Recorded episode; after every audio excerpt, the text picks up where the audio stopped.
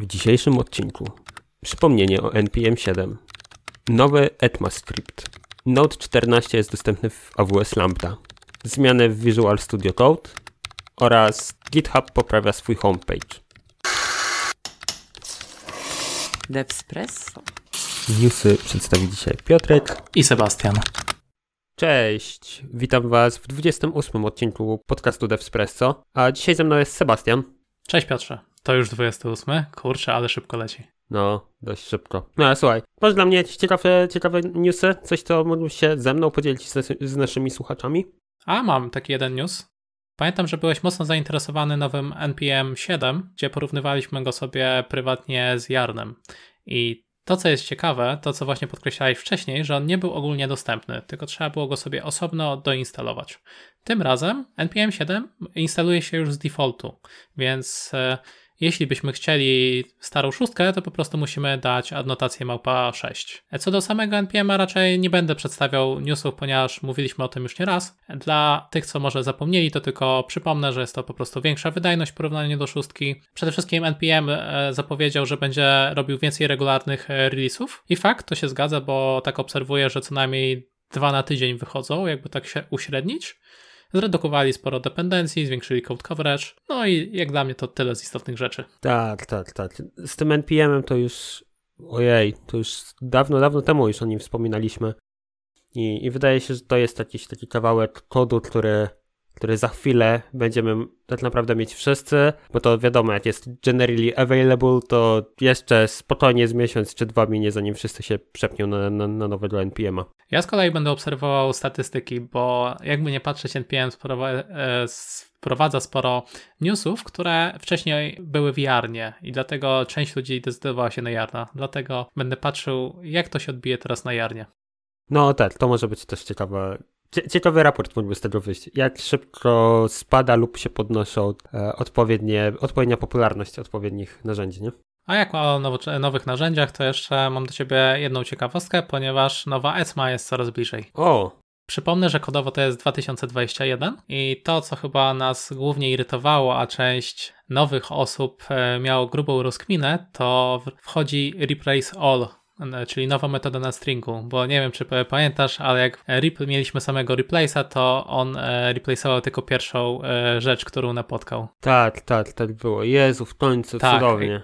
Trzeba zawsze było pisać własną, własną funkcję replace all i, i ją dodawać. Tak, albo widziałeś jakąś magiczną twórczość, że robił się jakiś dziwny for each i ludzie wywoływali za każdym razem replace'a. A teoretycznie mogli tylko podać e, flagę global i też to by zadziałało. Ale tym razem już nie trzeba kombinować, nie trzeba szukać na Stack Overflow, bo mamy po prostu replace all, wstawiamy tak naprawdę tekst i nasz pattern i mamy to obsłużone z defaultu. Nareszcie. O, cudownie. E, druga rzecz, to właśnie może ja zacznę od tego pytania, czy jesteś bardziej obiektowy czy funkcyjny, bo to będzie istotne. Ja bardziej funkcyjnie piszę. No, a już niedługo będziesz mógł być bardziej obiektowy w JavaScriptie. Wiem jak to brzmi, ale faktycznie wchodzi to w nowej ECMie, dostaniemy nowy modyfikator do Gdopool i będzie to po prostu hashtag i będzie on oznaczał private. Co w skrócie oznacza, że JS, do JS-a wejdzie podstawowy sposób ochrony kodu i będziemy przechodzić na zorientowanie bardziej obiektowe. Znaczy nie to, żeby coś złego było w podejściu funkcyjnym, kwestia kto co lubi. To, to, jest, to jest prawda. To, co lubi, ale jednocześnie też ten private, wydaje mi się, że on już swego czasu był wprowadzony, tylko wiadomo, Babel go ogarniał i też no, mało kto chyba jeszcze rozumie, jak działa private. Tak, no nie oszukujmy się, że osoby, które zawsze uczyły się programowania obiektowego, zwłaszcza te podstawy, to właśnie modyfikatory dostępu w Javie, to jest podstawowe pytanie rekrutacyjne. E, no i dużo osób miało z tym problem. A więc jak mamy jeszcze skomplikowane JS-a, bo nie szukamy się, JS jest e, skomplikowany ze względu na różne pomieszania w, w samym języku, dochodzą ci jeszcze modyfikatory, to już w ogóle robi się kosmos. Więc czekam, co z tego wyjdzie, jeśli zaczną z tego ludzie korzystać już tak e, normalnie. Java nam z tego wyjdzie. E, to też fakt. Plus TypeScript i tak, Java. a jak już wspomniałeś o Javie, no to pewnie jak się Java, to kojarzysz Garbage Collector. No, oczywiście. No i żeby było tak kolorowo i mówisz, że JavaScript będzie Javą, to mam jeszcze dla Ciebie dwie nowe nowinki z ECMY, czyli Finalizery i Weakrefsy. To są takie dwie nowości, dwie nowości, które mają radzić sobie z użyciem pamięci i kontrolować w jaki sposób nasze obiekty będą zbierane w garbage kolektorze. Ciekawe, czyli co? Mówię, Java. Tak, ale mi się wydaje, że co do zasady większość z nas i tak, te, i tak tego nigdy nie użyje. Jest, jest duża szansa, to powinno się robić z automatu w języku. Takie jest moje podejście. Tak. Jeżeli w ogóle. No, no, jak dla mnie to są takie rzeczy, których człowiek nie powinien dotykać, jeśli się na tym nie zna, bo wiemy, co z tego wychodzi. Każdy z nas widział coś takiego na projekcie komercyjnym. Ale jeśli chodzi o weak referency, to będzie to coś e, zupełnie odwrotnego do strong reference, które mieliśmy z defaultu. On pozwoli nam po prostu otrzymać referencję obiektu bez, bez wpływania na zachowanie garbage kolektora, a finalizer z kolei pozwoli reagować na fakt, że obiekty, do których istnieją słabe referencje, są zbierane jako bezużyteczne elementy. Brzmi to skomplikowanie i raczej nie, nie chcielibyśmy tego robić w JavaScriptie, co? Nie, raczej nie, ale brzmi to trochę tak, jakbyśmy tworzyli referencję do obiektu i później za pomocą finalizera stwierdzali, nie, to już nie jest potrzebne i wynocha. I tak naprawdę to jest to czyszczenie pamięci. E, wydaje się całkiem spoko, ale to chyba tylko i wyłącznie jak ktoś pisze kod backendowy na Node. Takie mam wrażenie, że we frontendzie to tak. Tak, powiem Ci szczerze, zastanawiałem się przed nagraniem, gdzie bym tego użył. No i na, na ten moment raczej nie znalazłem u siebie takiego przypadku, więc może faktycznie masz rację, bo ja tylko w JavaScriptie piszę frontend. No, a jak chodzi o frontend, to jeszcze jest taka rzecz jak promisy, o których na pewno słyszałeś. Oczywiście, korzystam z nich na co dzień. Tak, więc będziesz miał coś nowego, a przede wszystkim będzie to promis N, a N pozwoli tobie na obsługę wielu promisów jednocześnie. Czyli co do zasady metoda N pozwoli na uruchomienie wielu promisów i rozwiązania z ich pierwszym ustalonym promisem lub czekania aż wszystkie z nich się wykonają i zwrócą pod klasę errora, czyli jak dobrze pamiętam to będzie aggregate error.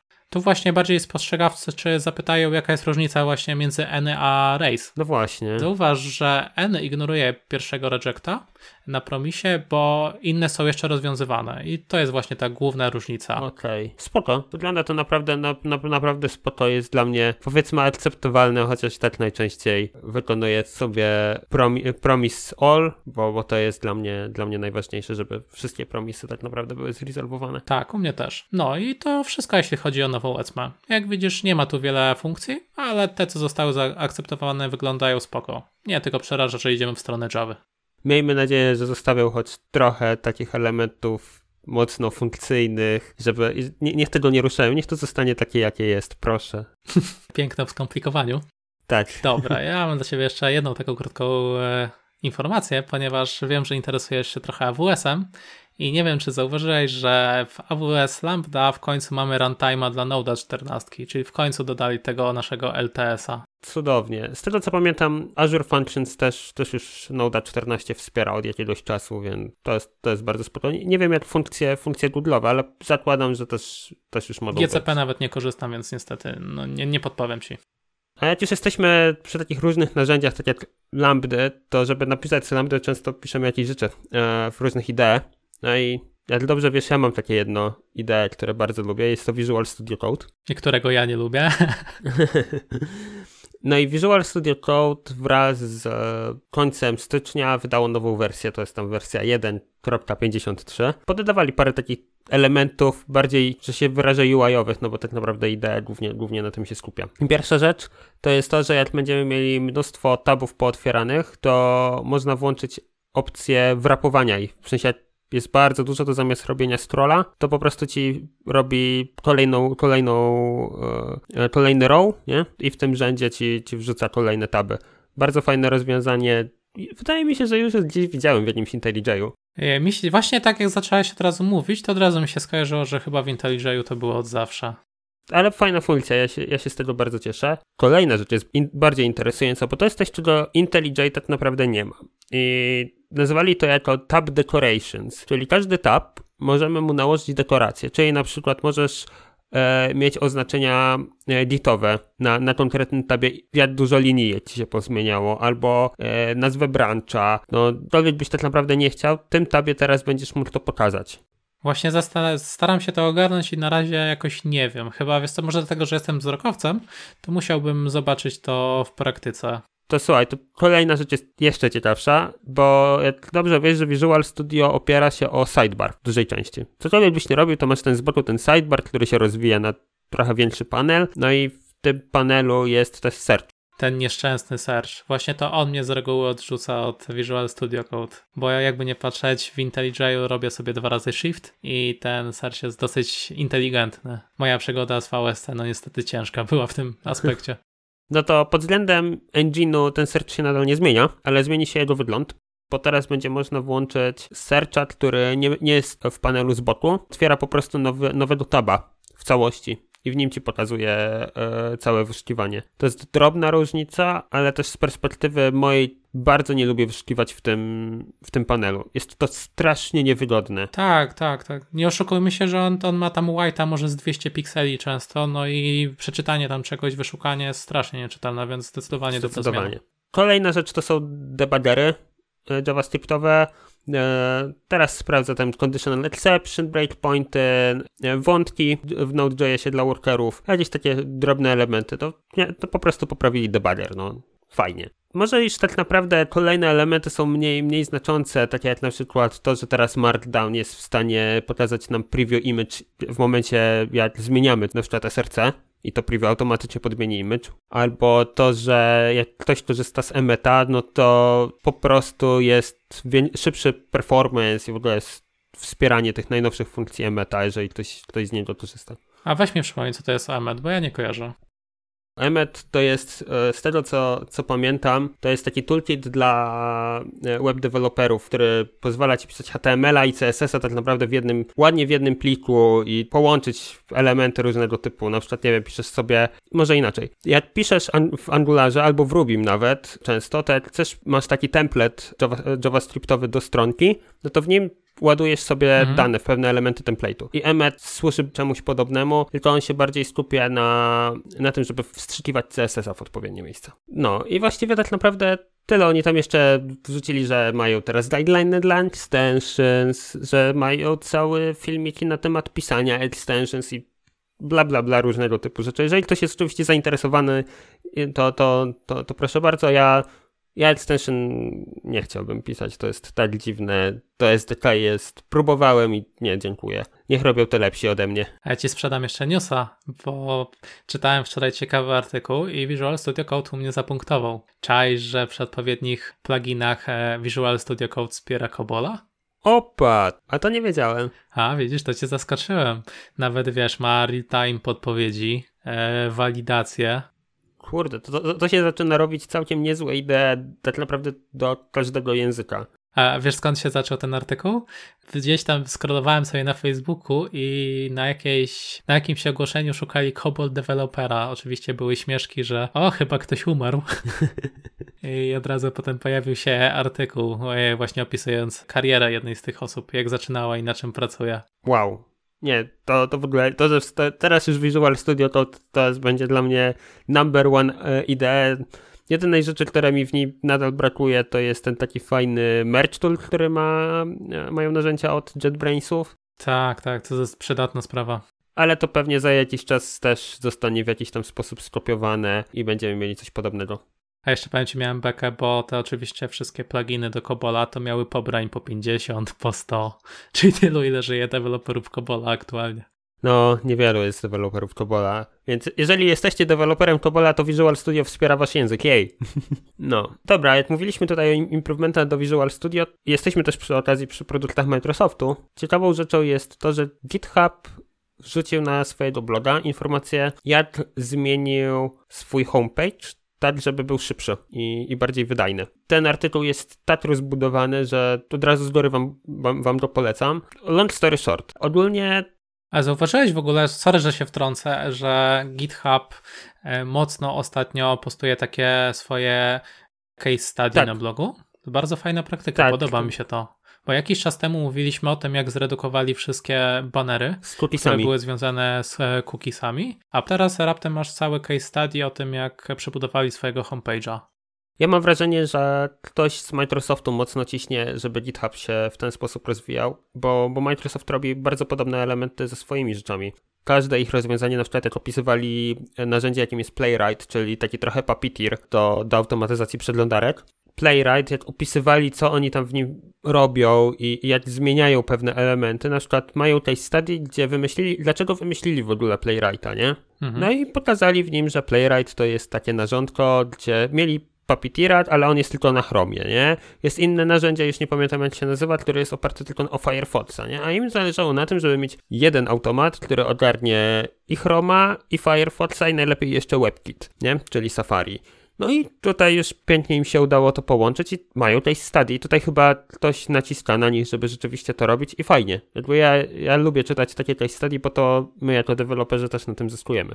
Oczywiście, że tak. Dla mnie do tej pory takim majstersztykiem był Discord, jak opisują właśnie swoje mhm. problemy z React Native'em. Po prostu bardzo dużo ciekawych rzeczy można było się nauczyć.